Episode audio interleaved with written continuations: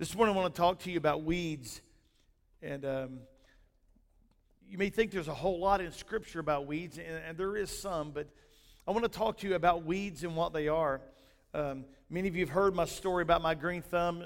We had a little garden several years ago, and it wasn't real big 20 by 20, and we had tomatoes and cucumbers and peppers or whatever we always seem to do. And, and there was some grass trying to grow up all around. How many of y'all remember what I done? I did what any novice person who doesn't know what they're doing would do. I got my little spray bottle, put some Roundup in it, and went all the way around my garden spraying the grass on the outside. That would have been okay if I'd had it this far off the ground and there was no wind. But there was a little bit of wind. I went back later and noticed that everything was turning yellow and the leaves were getting. I killed my whole garden. I was trying to prevent weeds and stuff from getting in it, but ended up killing it all. And in every one of our lives, there's, there's things that encroach our, our lives and and get involved that has no business being there, and they're always weeds. So I'm going to talk to you a little bit about weeds. I'm tell you what they are. And as you begin to look at your life, I want you to think about this. Weeds are invasive. I don't know, maybe your yard is perfect. Maybe your yard is all, uh, maybe you put all that, uh, what do you call it?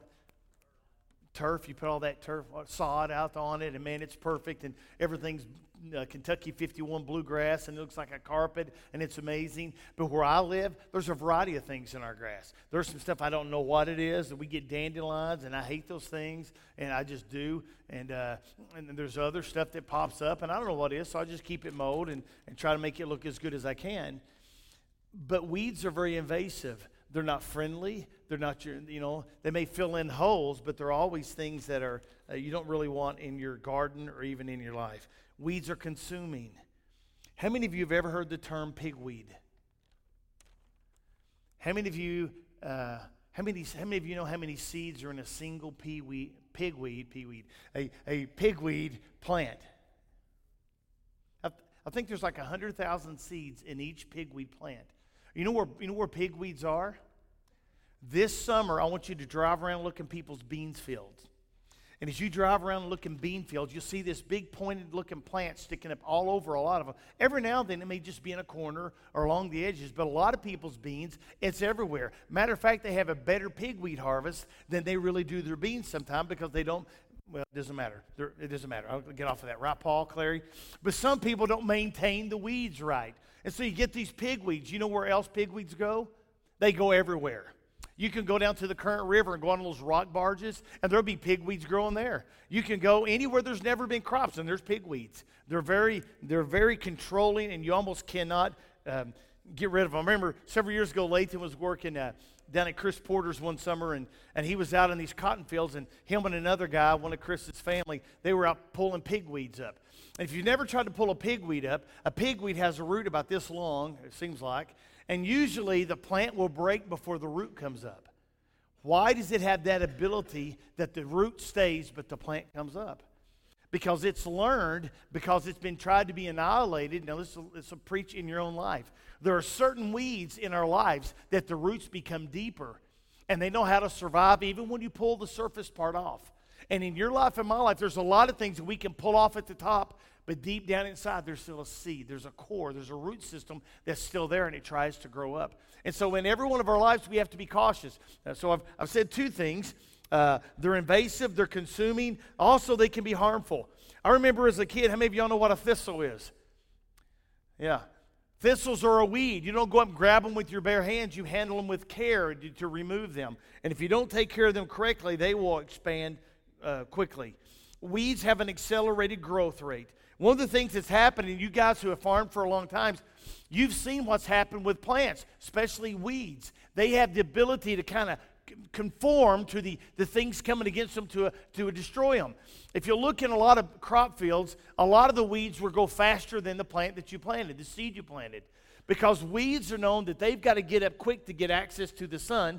And if they grow faster, the roots grow deeper and they can take the moisture, the nutrients, and gather the sun. And then your plant that you want growing begins shadowed and becomes shaded. And so the sun is stolen, the moisture is stolen, and the minerals are stolen.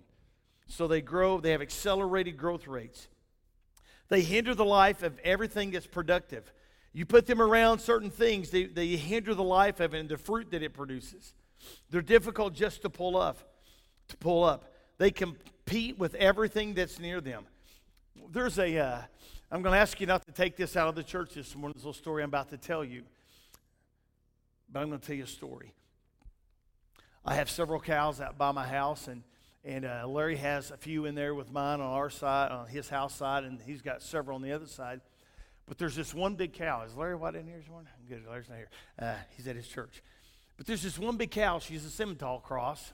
She's real long. She's big. She probably weighs 14, 1,500 pounds. Great big cow. And what happens is I've got two big feed bunks that I pour grain in. I pour feed, pour feed in. And all the cows that see her, they go to the other one. Because this big long cow, she's got these big eyes. And if a cow goes to the place where she's eating, she rolls her eyes real big and she does her head. Her neck's about as long as a giraffe, and she whips it back and busts them all and knocks them out of the way. So I just got dizzy doing that. So what I do, I do the Greg Hubbard thing, all right? And so I, I, I take my little cattle stick Actually, I'll take a little fiberglass fence post and I'll sit and watch her. And if she gets too aggressive, I'll start popping that ear. Sorry, Larry, don't listen to SoundCloud. But I pop her on the ear because she is a bully. She overtakes, she doesn't want anybody else to have the grain.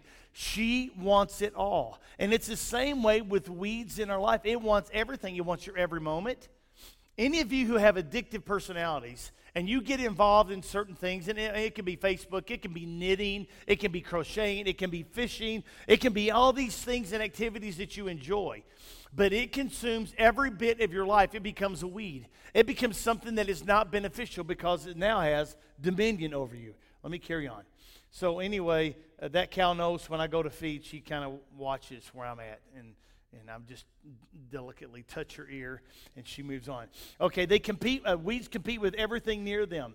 They are greedy for the nutrients and, and the moisture and everything else that needs to be going to other plants. Now, some of you thinking, "Wow, what a message!" It's the same way in our lives.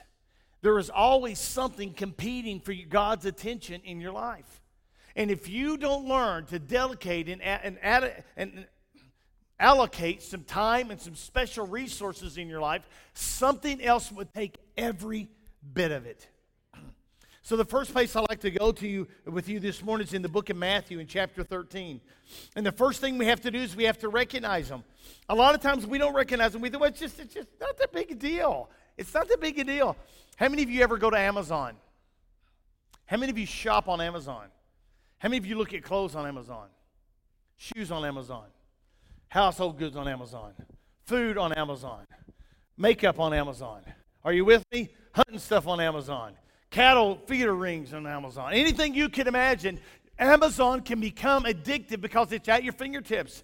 We have these little contraptions in our back pocket that has everything in the world. Maybe you're consumed with news, and all you do is watch the news all the time, and your mind is constantly bombarded with what's going on somewhere else, and your mind is being consumed with something that you don't even recognize. In Matthew chapter 13 and verse 24, it says, And another parable he put forth to them, saying, The kingdom of heaven is likened unto a man that sowed good seed in his field. I want to stop here for a minute because some of you think, What was that first eight minutes about? I'm trying to get us to understand the same way Jesus did. Jesus broke things down in parables to make them relevant. Now, am I, can I make them relevant? Not very well because I kind of mess them up a lot of the times. But you understand what weeds do. Chris, do you understand what weeds do? They give you work. That's what they do. They create a job for you because what they do is they sell chemicals to battle. Okay, this thing. All right. So here we are in this situation that we have. There's things that that was sowed. And let me go on. The kingdom of heaven is likened to a man which sowed good seed in his field. But while men slept, his enemy came and he sowed tares among the wheat, and he went his way. And when the blade was sprung up and brought forth fruit, then appeared the tares also. So the servants of the householder came and said unto him, Sir, did you not sow good seed in your field? From whence did it, does it have tares? And he said unto them, An enemy hath done this. And the servants said unto him, Will you, we go and gather them up? And he said, No, lest while you gather, gather up the tares, you will root up also the wheat with them. Let them both grow together until harvest, and in the time of harvest I will say to the reapers, Gather ye first the tares, and bind them in bundles to burn them, but gather the wheat into my barn.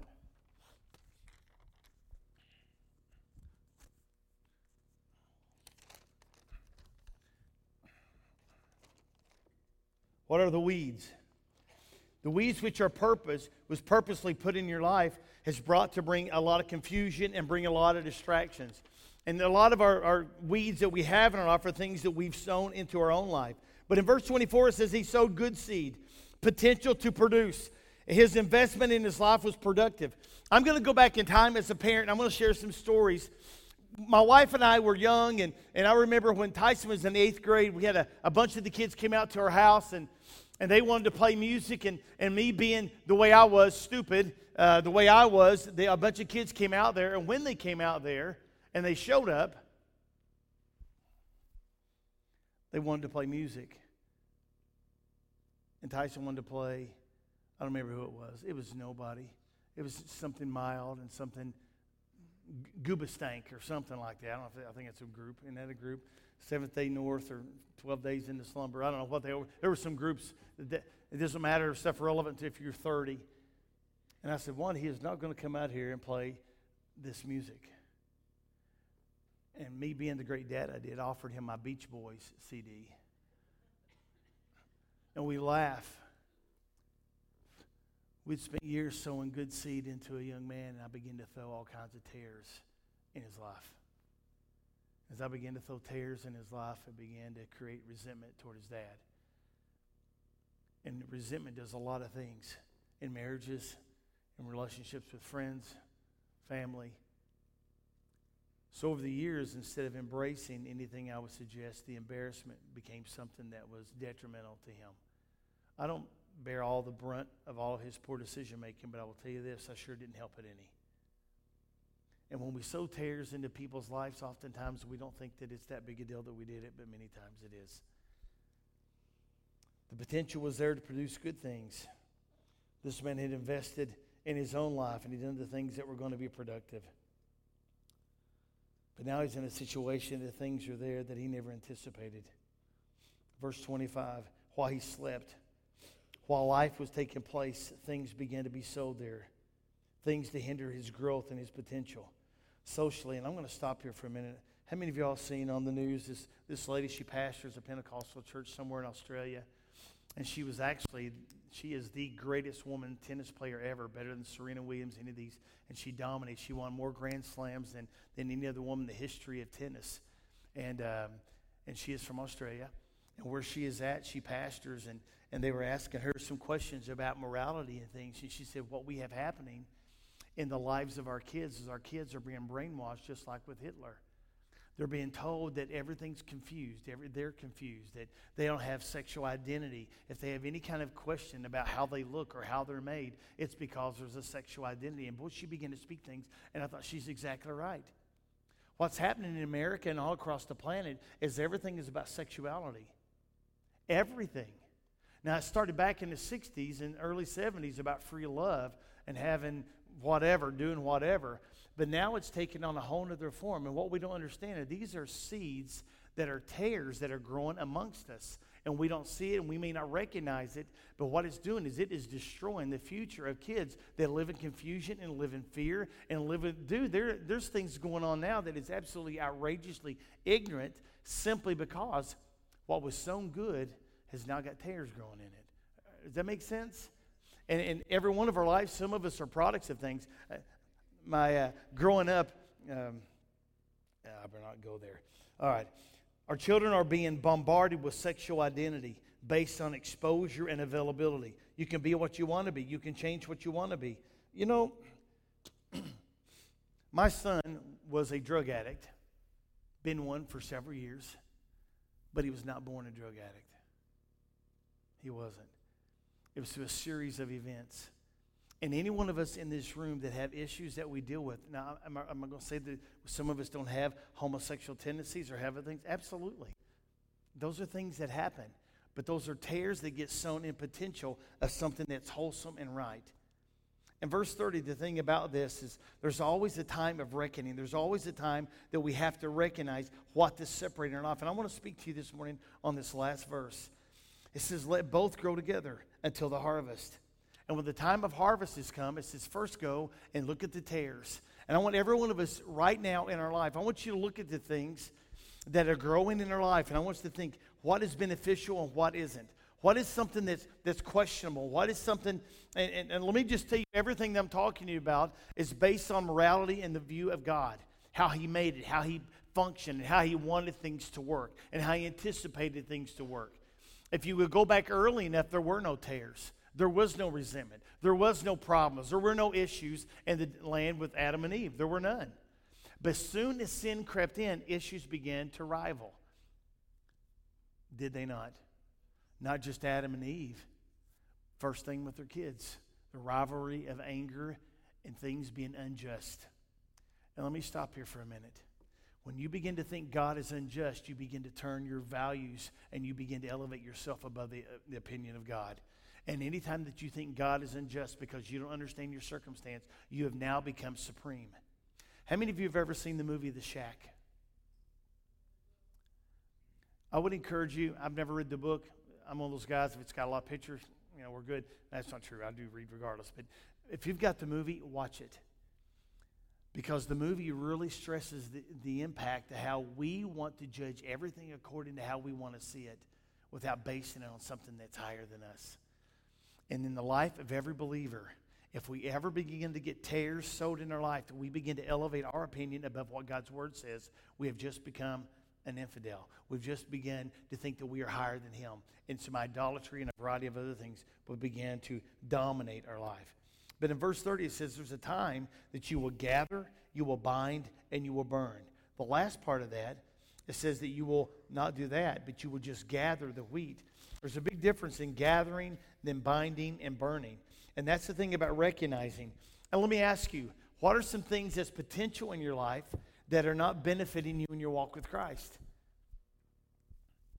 What is it? And, and, we can point blame, we can say other people are doing it, but here's the deal. We're about to talk about this next step about how we can blame everybody else for everything that goes wrong in our life. But the reality of it is this until you and I recognize, and friends, this is not a beat you up message. This is a reality about weeds growing in every one of our life because we all have them. Every one of us. Every one of us. And you may think you don't, but friend, your eyes are blinded because every one of us have weeds. Some of us just may have a little bit more.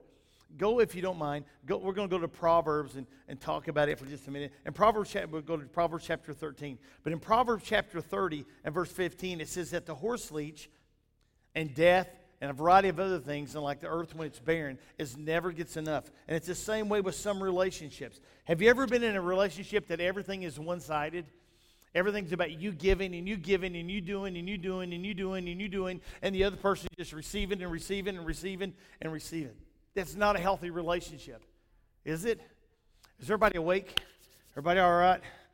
It's, it's critical that we understand these relationships have to work right, and it takes both of us working in them. But in Proverbs, let me go there myself.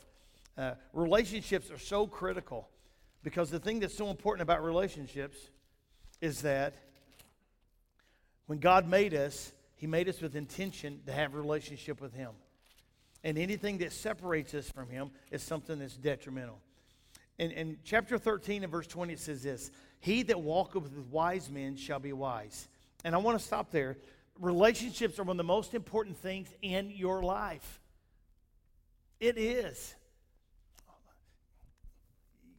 We have so much social media. And, the people that you send text messages to and, and you're sending Snapchats to and, and Instagram and to, and I don't really know how all that stuff works. I don't know how Facebook works. But all these people that you send private messages to or they send private messages to you, those are critical things about your relationships. And Proverbs 13 says that a wise man will walk in the counsel of someone else that's wise.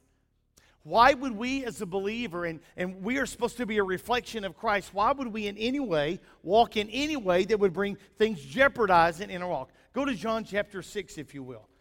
The book of John chapter 6. I know we're going to move quickly here. I don't know how long I've been up here, but probably longer than I realize. John chapter 6 and verse 23 says this. Well, I hope I got this right. Yes. Howbeit there came other boats from Tiberias nigh unto the place where they did eat bread after the Lord had given thanks. And when the people therefore saw that Jesus was not there, his, and his, neither his disciples, they also took shipping and came to Capernaum seeking Jesus. When they had found him on the other side of the sea, they said to him, Rabbi, when camest thou here? And Jesus said to them, Truly, I say to you, seek me not because you saw the miracles, but because you did eat of the loaves and were filled. Labor not for the meat which is perishable, but for the meat which endureth unto everlasting life, which the Son of Man shall give unto you, for him that hath God the Father sealed. Let me see how much further. We're going to stop there because here's the deal. A lot of times we look for God for all the answers, but we don't look for Him for the relationship. And there is no way, there is no way we can grow spiritually if we're just looking for the food. We're just looking for the food. How many of you all, your, your wives can cook real well? Anybody here, your wives cook real good? Yeah, yeah. How many of you married your wife because she cooks good? I was trying to set you up. That's a, that is a plus. If your wife knows how to cook, that is a plus. That's a great plus. But it's not a basis for marriage. Same way as a relationship with Christ. It's not a basis for what he can give you. It's the basis of you understanding who he is. And until we understand who he is, weeds will always come and steal the value of that relationship. We're going to go on. Uh, 1 Corinthians 15 33 it was, it's about relationship, and I'm just going to skip ahead of it. Have you ever noticed that when you are around certain people that you uh, end up more agitated when you leave them, less spiritually strong when you leave them? Your convictions always seem to compromise when you're with them. These relationships are weeds.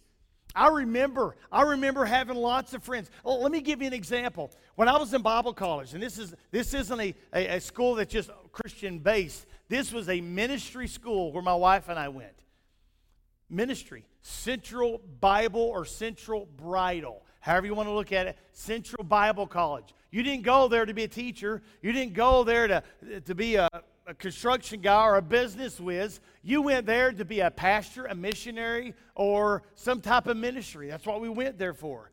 In my first two years there, I played basketball, and I enjoyed it, and it was great and everything. But one of the things I noticed is that the guys I played ball with had a lot of compromises going on in their life. And those were weeds. They were things that kind of that rubbed me wrong. And did I get caught up in some of it? Yes. Some of the things I got caught up in it had to be had to be pleated pants and it had to have cuffs, had to have the skinny tie, had to have the pointed shoes. Eh, I know it's, ugh, gross now, but it's the way it was. So now I've got on a jacket with boots, you know. But I got caught up in, in a group of guys, and they were great guys. But there was compromises going on in this group of guys that I knew I could not thrive spiritually. I couldn't. I was going backwards. You know, it's pretty bad when your roommate in college, and we're, we're in ministry school, when your roommate in college for your birthday, he goes and gets you something. You know what he went and bought me? It humiliated me. He bought me an album by Chicago. Chicago. I'll never forget when he gave me that because I love Chicago. I don't listen to it anymore, but I loved them. Hard for me to say I'm sorry. I think it's the thing. But, but I love the group.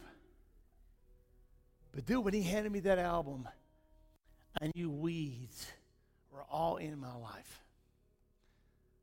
That was the last year I played. My last two years of college, didn't play, wasn't going to. Because I found out there's some things that were more important than being cool and dressing cool and driving a cool car and all the things I thought was, was important. And I began to get rid of the weeds. Relationships I had with guys, I remember the one guy, man, he was I mean, this guy can play ball. He was he probably could have played pro ball in Europe. I know he could have. I'll never forget when he found out my third year coming. He goes, "You're not going to play ball." I said, "No, man. I got to get some other things where they need to be." He goes, "You know what this means, don't you?" I said, "What?" He goes, "We won't be very good friends anymore." And when he told me that, I said, "You know what?" I didn't say it to him. I said, "Well, it's not going to change my decision." This guy had influenced me. He had. He wore the big gold nugget bracelets. He was one that challenged me in a variety of things that were stylish. You know how corrupt the guy is when he starts getting GQ magazine all the time? Some of you are saying, yes. It's hard to believe this guy ever done that, isn't it? Yeah, right, Kayleen? Don't talk about it. Ask Kayleen. She can tell you some other time. Stay with me. It wasn't the first time I had weeds, though. Remember when I was in the sixth grade and I had the buddy that got me to hide his rolling papers for his marijuana and, my, and gave it to me on the bus, and I took it home, and hid it in the closet.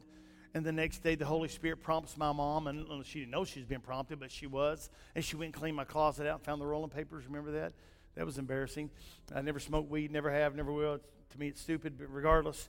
So there's the weed papers. And then, and then in the seventh grade, I got put with a group of guys in, in junior high that wasn't as quite as together, came from a little rougher families. And, and we got along great and done well, but I never, I never excelled. I always just done what they done. I never forget when I came home one day, and you remember the story, my mother said, Dwight, you need to be very choosy about who you rub shoulders with and who you hang out with at school because it's becoming more evident in your life. That's all she had to say. I'm going to stop this with us. I don't know what else to say about us and our walk with the Lord but this. Where there are weeds, it's not mom and dad's fault and it's not anybody else's fault. It's time for you to deal with the weeds. And there's times that every one of us has things that we have to recognize. But, friend, until we recognize it, there will be pig weeds all over us. They'll be in every part of our life and they will dominate us. And they won't just stop with a little bit because they produce and produce and produce. A lot of weeds have multiple producing seasons, and a lot of sins and a lot of things in our life have multiple producing seasons, and they continue to dominate us. But you got to be the one who recognizes it.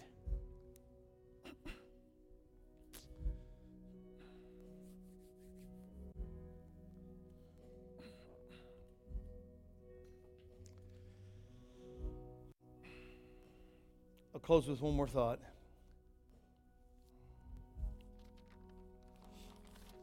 The weeds that we refuse to deal with are exactly the weeds that will choke the life out of you.